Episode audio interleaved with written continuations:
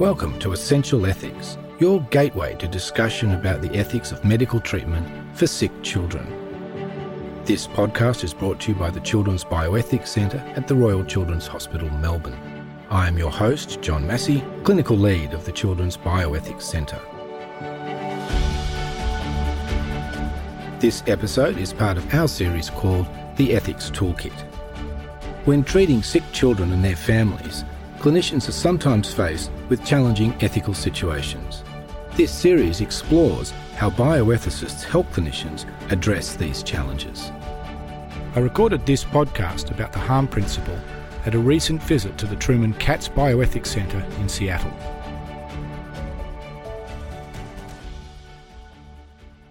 I'm joined today by Professor Doug Diekema, who's a professor of bioethics at the Treuman Katz Center of Bioethics, University of Washington, and the director of education at the Treuman Katz Center. He's also an emergency physician at Seattle Children's Hospital. He's been involved with numerous position statements from the American Academy of Pediatrics on bioethics. And given this sort of decision making for children and adolescents, considerable thought. Welcome, Doug. Thank you. Doug, we've jumped straight in and assume some knowledge. Would you like to explain for a moment or two just about some of the principles of bioethics before we hone down?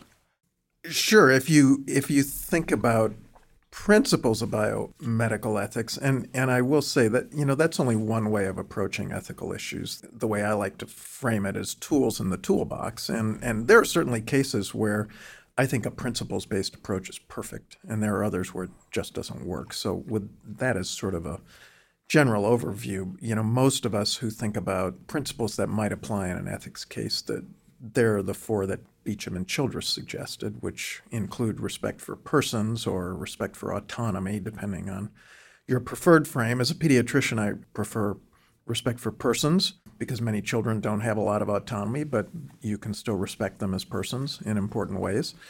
Uh, and beneficence, which, uh, again, in the realm of children, I think is really perhaps the most important principle, uh, since children frequently do lack autonomy, with, you know, as we'll discuss, the possible exception of some adolescents. Uh, and beneficence is the principle that more or less says you should be seeking the good of the other, in this case, the child or the patient. And then that third principle is non maleficence, which is really the notion that uh, you shouldn't be harming others uh, without an awful good reason to do so. Again, to bring it to the medical context, we harm kids all the time. I mean, we put needles in them and we cause pain and so on. But we, we always have to justify that for some greater good to that particular child. And then finally, there's the principle of justice, which is about making sure things are fair, and it's about equality and equity and those sorts of issues. Doug, uh, you've hinted there that you think beneficence, doing good, which might lead us towards best interest, is the most important. But best interest doesn't always work. So, can you let us know how you think that best interests or beneficence might fail when it comes to decision making for children? I, I don't know that it actually fails. I mean, I think, you know, one of the things we always seek to optimize is the good of the child. But I think if there is a shortcoming of a best interest standard, it is that it, first of all, and this is the focus on the term best in best interests, it it doesn't always recognize that there may be competing interests that need to be weighed. And and beneficence in isolation seeks the good of the individual, but we always need to recognize that in many situations, in many of what we consider to be classic ethical dilemmas, there is a conflict uh, over how to distribute goods. And so justice may have something to say about the application of beneficence. So, w- whereas we do seek the best interests of the child, and in, for example, a large family, you can't always do what's best for every child. Uh, parents have to make hard decisions based on resources available, and um, that's not wrong. In my mind, it doesn't eliminate the importance of the best interest standard, but we have to think carefully about how it's applied. And then the other, you know, shortcoming is uh, is that anytime we talk about what's in somebody's best interests, particularly somebody who can't make that decision for themselves, which is where autonomy comes in, right? I mean, one of the reasons the principle of respect for autonomy is so important is it allows a competent individual to tell us what's in their best interests, whether we agree with that or not. Uh, you're in a better position than I am to know what's in your interest. The problem with children is other people are making that decision, and we will not always agree about what's in somebody's best interest. So the, the real conflicts in many of these cases are not about whether best interest is a good principle or not in terms of guiding us toward what we should do with a child. Uh, but the real conflict is over well, what is the best interest of that child? And a parent may disagree with a provider about that. So then there's a subjective element to best interests. Very much so. I mean, when you start talking about values, there's very little objectivity, right? I mean, it's values are sort of by definition to some degree subjective. Doug, I think it's helpful sometimes also to think about kids away from medical decisions and what parents owe their kids within their circumstances that might limit the best for that individual kid and the family if you think about uh, where a family chooses to live, for example, I mean, we have abundant data that there are certain environments that are not good for the health of children. I mean, living near a polluted factory, living near a highway is not good for children. Living in a home that has lead based paint or did at some point in time may not be good for children. And yet, we don't tell parents they can't make those choices there are homes there, and they may be the ones and the only ones that a parent can afford. And so, even though it may not be in a child's best interest to live there, we're going to let a parent make that choice because it, it may actually be the only real choice they can make uh, based on the resources available to them. I sort of jokingly refer to the fact that when my kids were small, uh, I would not uncommonly strap them into their car seats in the car and drive over to get coffee at Starbucks. And it was hard for me to make an argument that that was somehow in my child's best interest, given the sort of roads I had to drive to get over there. I was putting them at risk every time I did that. And uh, they weren't getting Starbucks. It was dad that needed the drink. And um, you know, you could argue that that technically wasn't in their best interest, and neither was plopping them in front of the TV. Maybe when I needed a little downtime, uh, the data would suggest that as well. That, but the reality is nobody's going to tell a parent that they can't do that. We may suggest that it may not be in their child's best interest to sit in front of the TV for an hour a day. Uh, but we're not going to take kids out of a home because that's happening. Uh, we're going to let parents make that decision. And it may be that for the parent's mental health, um, that is the best for this particular child in that family. So, Doug, you're making a couple of points in there. So, parents don't always have to choose the best for their individual child across a range of things in medical decisions, perhaps, and, and outside, but also thinking of the net benefit of the, the child and that, that family. But there's also something really important about family, isn't there, when we're considering these decisions that they're making for their children? We talk about, or people have talked about, the importance of the integrity of the family, and that having a family structure that is as intact as possible is important to the welfare of children. And uh, you start to disrupt that when you second guess every decision a parent is making. And, and so many have argued correctly, I think, that there needs to be a fairly high standard before one interferes with a parental decision whether you think it's in the child's best interest or not eh, when they make that decision. So, Doug, when we bring it back to medical decision making and we accept that there's a range of decisions that parents might want to make, it seems that if we don't agree with them because they're not choosing the best option, that's okay. They're allowed to, and it's important for them to be the decision makers. But if best interests isn't where we work towards, it's perhaps an aspirational goal for paediatricians. Practically, what are we working towards?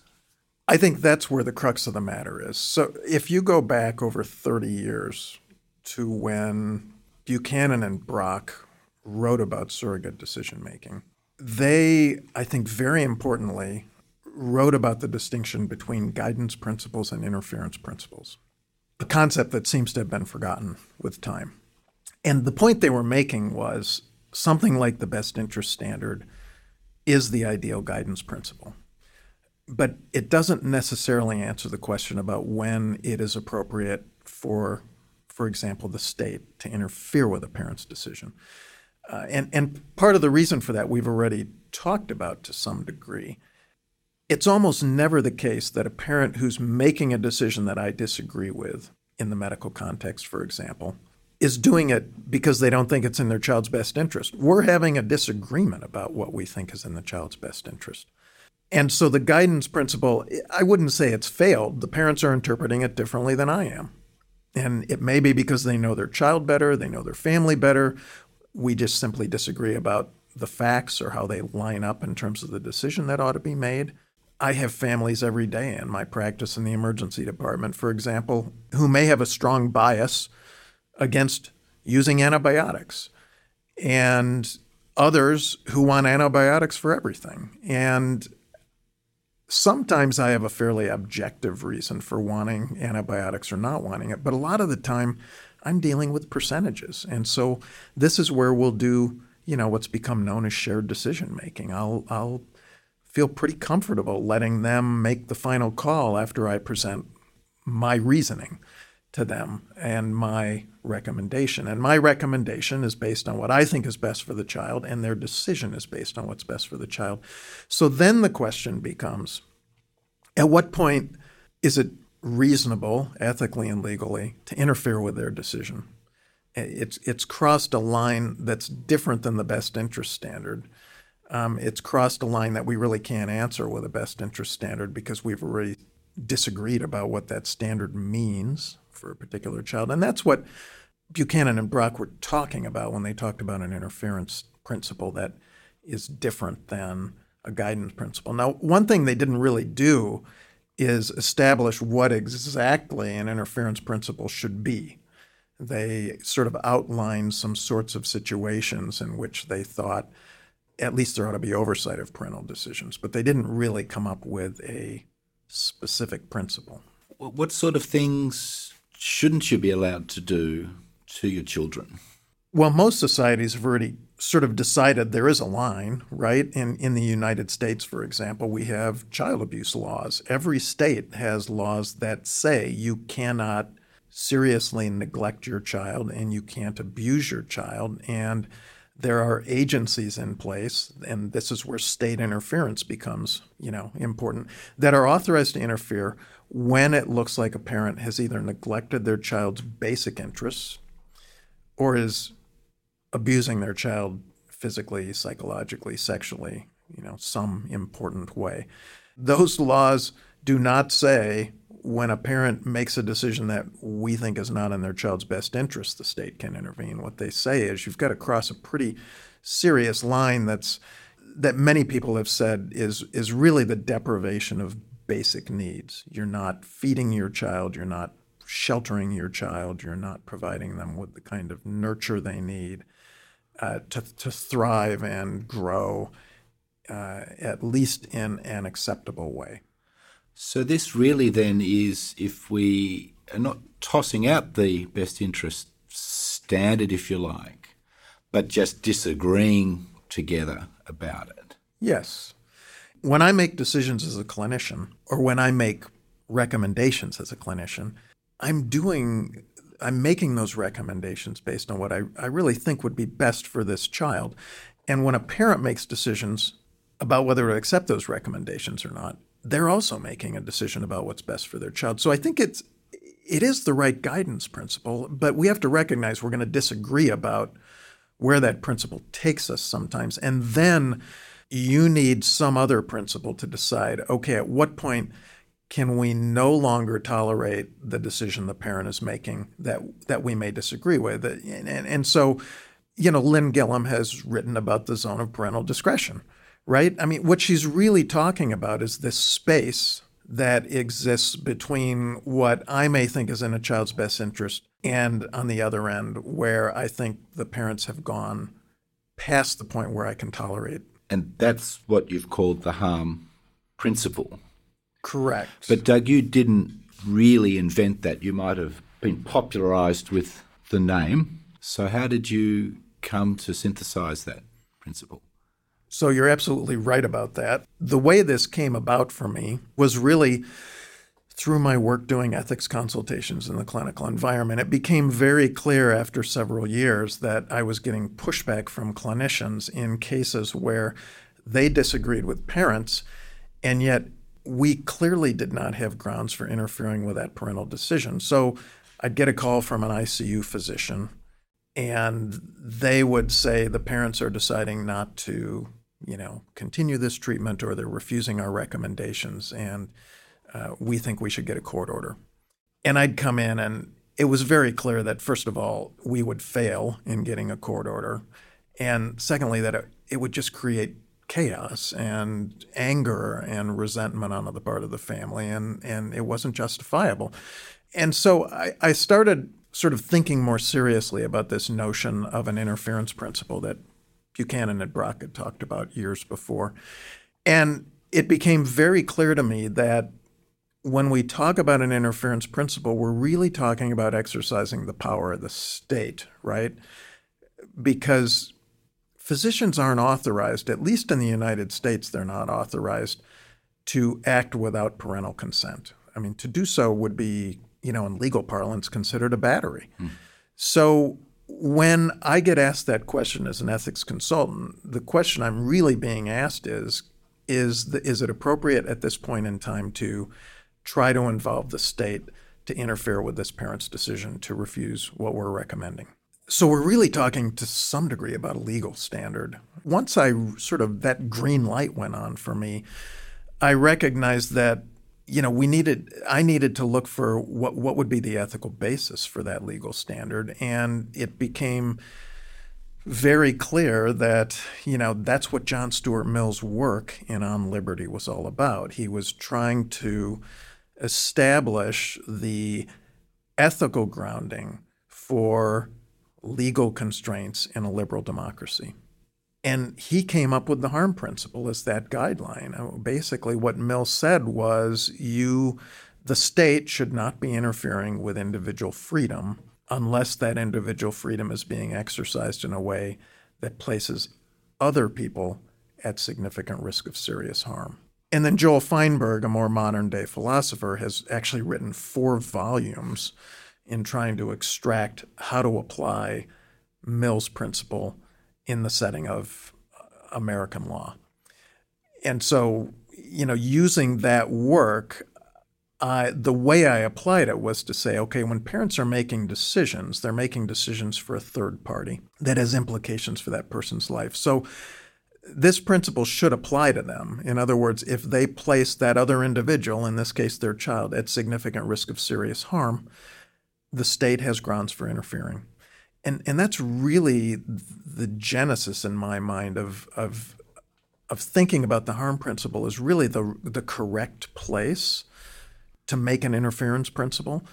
Uh, and as I sort of tried to lay out the conditions that the harm principle would sort of apply to clinical situations, it it seemed to work and and in a in a very sort of real life practical way. And and it also corresponds with the neglect laws we have because, quite honestly, if I, as an ethics consultant, am going to say to parents and the clinicians, we are justified in seeking state intervention in this case, we're really making a claim of medical neglect.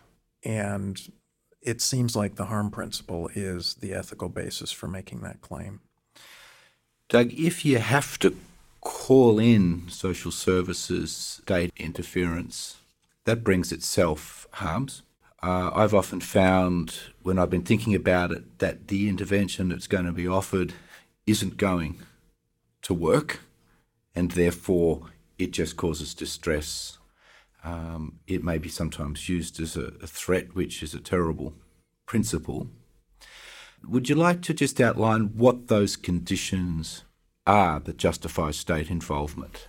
in a medical decision to override a medical decision of a parent. That was really the the next step I needed to take, right? Because what Mill doesn't go much further than saying he never applied it to this context, so it was my application to this context. But but Mill, you know, his work would go as far as really the first of what I thought were eight conditions that ought to be met, which is that the parent's decision by refusing their consent places a child at significant risk of serious harm. And you know, there's two important components of that. The, the harm has to be significant and it has to be serious. So we're not talking about trivial harms. We're talking about something that has some substance to it.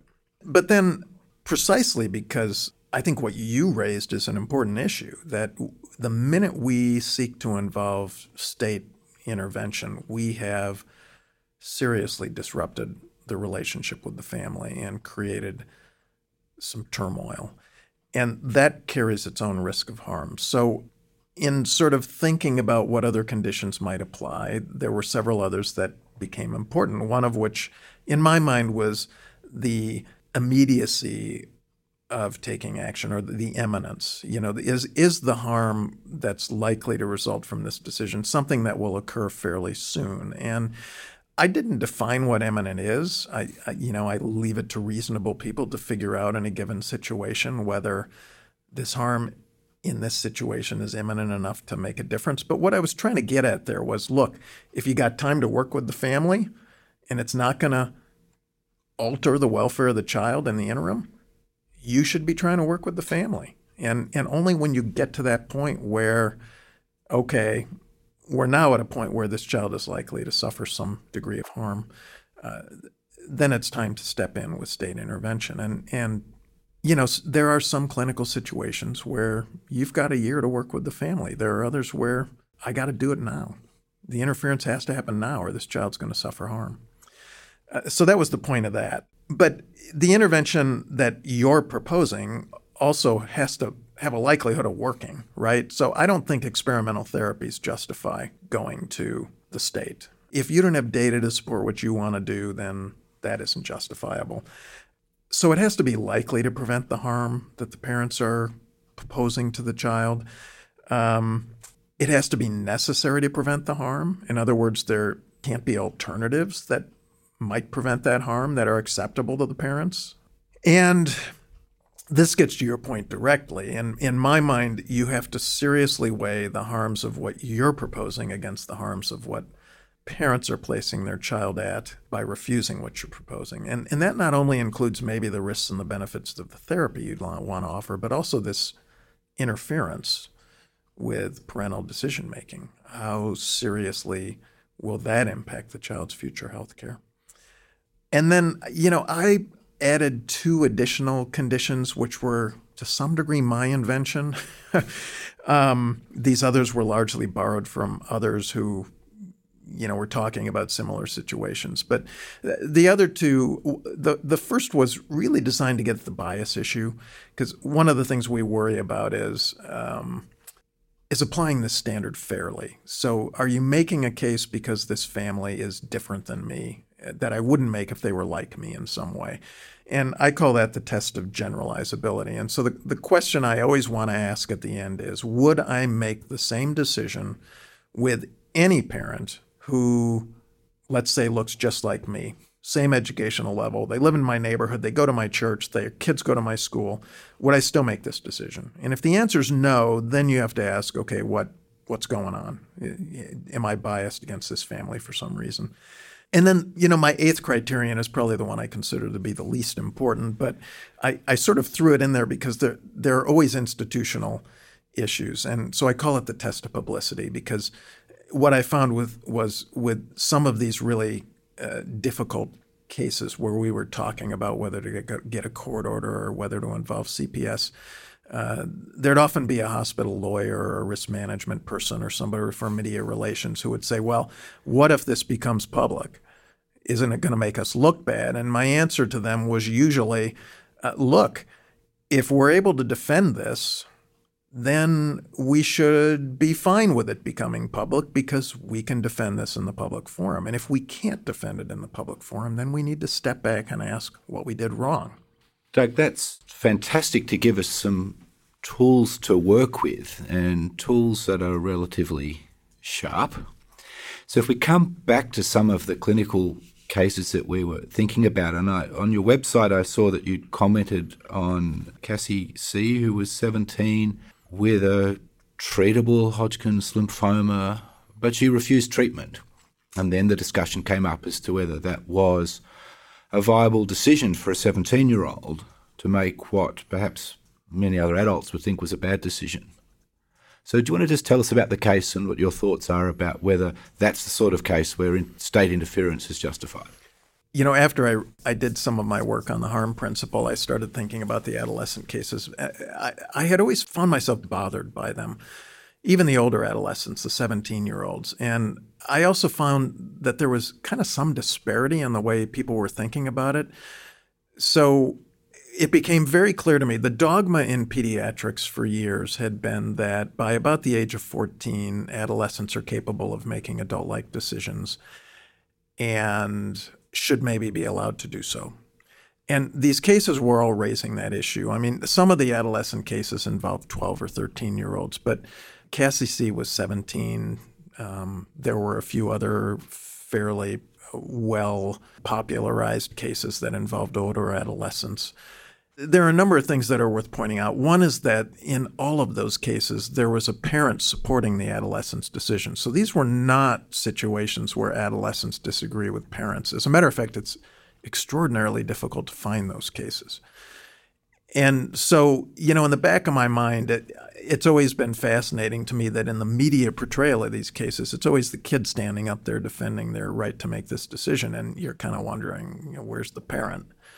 And it became pretty clear in a few of these cases that the parent was pulling the strings or the guardian. And you know, the second comment I'll make about these media cases is I'm often reluctant to comment on them initially because uh, the facts you have often do not align with what's really going on, and um, and so I'll often, if if I'm commenting in the media, I'll, my comments will often be fairly generic until I have the facts. And what I've found is that it's the court documents that provide you with the clearest picture of what's going on. And, and in Cassie's C case, the court documents were very enlightening uh, because it painted a very different picture than the impression the media had about the capacity of this young lady to make decisions and the role of her mother in those decisions and so on. Um, but, you know, to sort of go back to the adolescent issue, uh, in all of these cases, uh, the the sort of game I play is to ask myself, okay, if the kid were seven, not 17, would we allow the parent to make this decision? And in Cassie C's case, it's almost certainly no. She's got a good outcome with treatment. Uh, the vast majority of judges are going to say a parent can't make this decision, and the vast majority of good clinicians and institutions are going to challenge that decision if she's seven. So, why is it different if she's 17?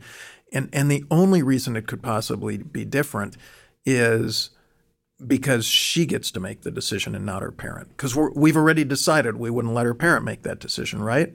So then the question is does somebody under the age of 18, at least in most states in the United States, there are some places it's 21, and in some parts of the world it may be 16 does somebody under that age ha- really have the ability to make a life ending decision or a life altering decision that we should respect and permit?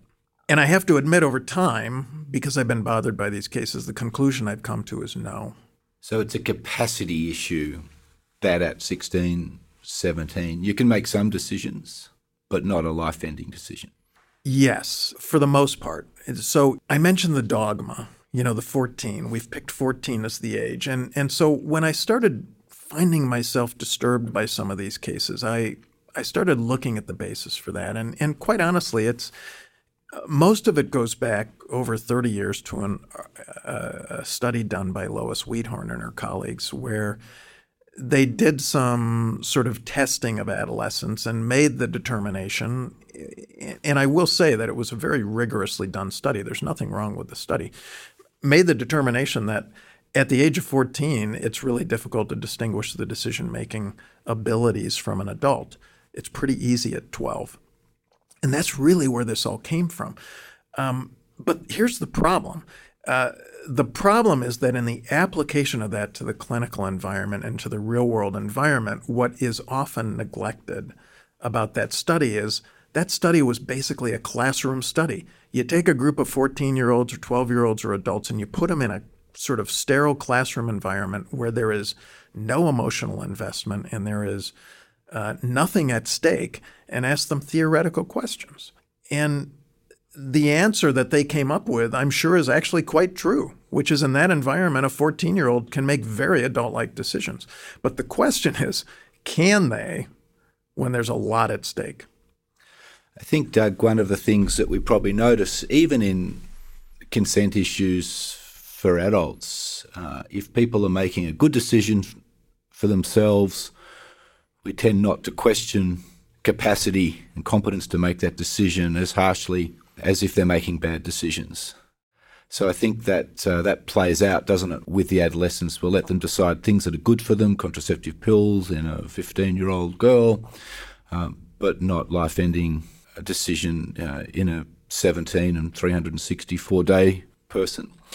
Well, and I think that's right. I mean, it. You know, what's interesting about almost all of the sort of exceptions to the requirement for parental consent is there's situations where a decision has been made to allow adolescents to consent to things like birth control, pregnancy related care, psychiatric care, not because we think an adolescent is competent to make those decisions, but because it's in their interest to be able to make those decisions because involving a parent may keep them from doing something that's good for them. So the reasoning is not about capacity in that case. It's about, it's really a sort of a public health exception, trying to optimize the health of adolescents. So, Doug, what about the other case that might apparently be simpler? This is the parents of a young child, three or four, come to your emergency room, febrile for a few days, little short of breath, moist sounding cough, little tachypneic on examination, and good going crackles at the right base. And you think to yourself, I'm only an ED physician, but this is probably a pneumonia. It's probably bacterial. I don't need a highly qualified pediatric respiratory physician to make that diagnosis for me. And you want to prescribe some simple oral antibiotic for five days, and the parents refuse. Are they making a bad decision for their kid? Yes, I think so as a clinician. And so here's a great example of that best interest principle, right?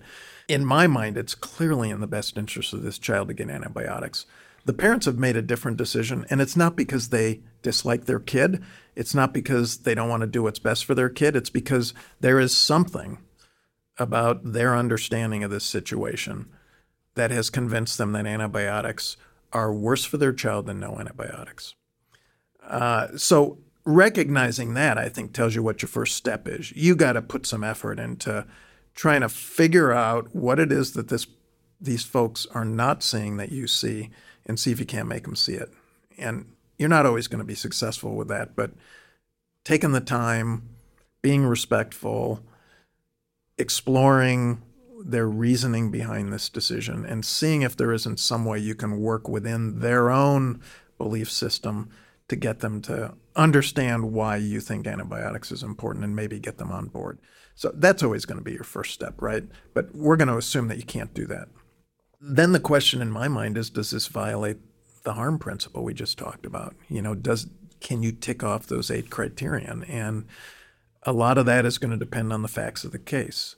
So you painted a clinical picture that is pretty solidly consistent with something like a pneumococcal pneumonia, which untreated could result in some pretty dire circumstances, even death. So that's a situation where I am going to think pretty seriously about whether to involve social services. Now, part of that equation has to be what harm am I doing to the family and the child in doing so, and and making sure that that harm isn't exceed the harm I'm worried about by having this child not treated. Because almost certainly, you're not going to be able to send that child home on oral antibiotics if you involve CPS. I mean, unless there's a nurse who can watch them give the medication three times a day, because the parents have already told you they're not going to give it. So, what you're probably now talking about is actually hospitalizing a child and doing either oral antibiotics in the hospital or IV antibiotics, which ratchets up the risk to some degree. If you go down that route, there's definite harm. I think yep. we agree. there's uh, an intervention that's going to work. Oral in hospital or intravenous antibiotics. In fact, some IV antibiotics for a day or two might be enough. Yep. That it's uh, short term, so this is not a family uh, where the child will be taken away. That you would do the same for a family of a colleague or from your church. Uh, and if the family got onto social media, you'd be comfortable that you've made the right choice. Correct.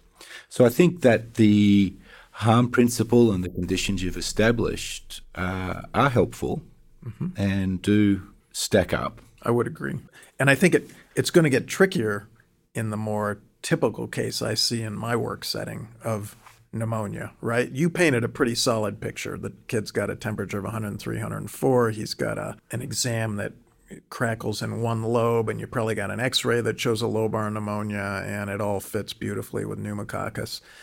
More typically, I'm dealing with a kid who's a little tachypneic, maybe has a runny nose. It's more of a diffuse picture on the x ray for whatever reason, I may have decided I, I want to do antibiotics.